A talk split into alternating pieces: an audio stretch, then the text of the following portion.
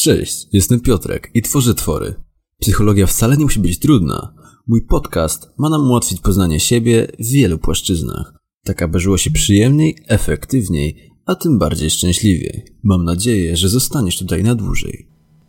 Szczebel drabiny nie był pomyślany jako coś, na czym można przysiąść i odpocząć, lecz jako podpora dla stopy na tyle stabilna, by drugą stopę można było postawić wyżej. Powiedział to Thomas Huxley. Dzisiejszym tematem podcastu będzie Życie to sztuka balansowania. Kwestia równowagi jest tak naprawdę kwestią priorytetów.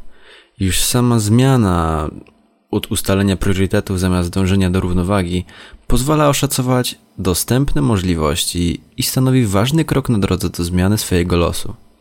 Ponadprzeciętne rezultaty wymagają jasnego określenia priorytetów i działania na rzecz ich urzeczywistnienia.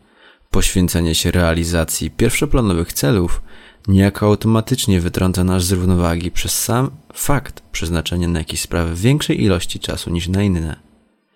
Sztuka nie polega na tym, by uniknąć tego wytrącenia. To konieczność. Cały sekret tkwi w tym, jak długo będziesz skupiał się na wybranym celu. Aby nie zaniedbywać ważnych spraw osobistych, musisz jasno określić swoje najważniejsze zadanie. Czy to w pracy, czy to w domu. Także wróć do domu z jasno określonymi priorytetami w życiu prywatnym, żebyś nie musiał myśleć o nich w pracy. Innymi słowy, gdy jest pora na pracę, to pracuj, a kiedy nadejdzie czas relaksu, to odpoczywaj.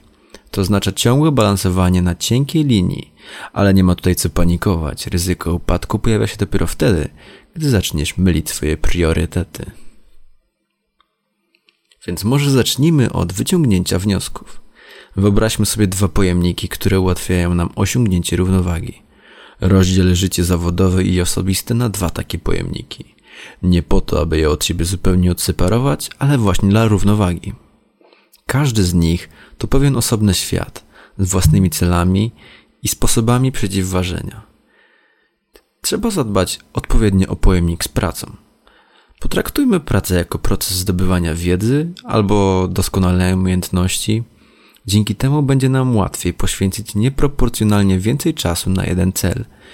Nie warto przejmować się tym, jaka będzie równowaga reszty dnia, tygodnia czy miesiąca. Czy to zostanie zaburzone? Nasze życie zawodowe powinno być podzielone na dwa wyraźnie rozgraniczone obszary. To, co się liczy, oraz całą resztę. Musisz się zradykalizować, skupić na najważniejszym i pogodzić z tym, co stanie się z resztą. To cena zawodowego sukcesu.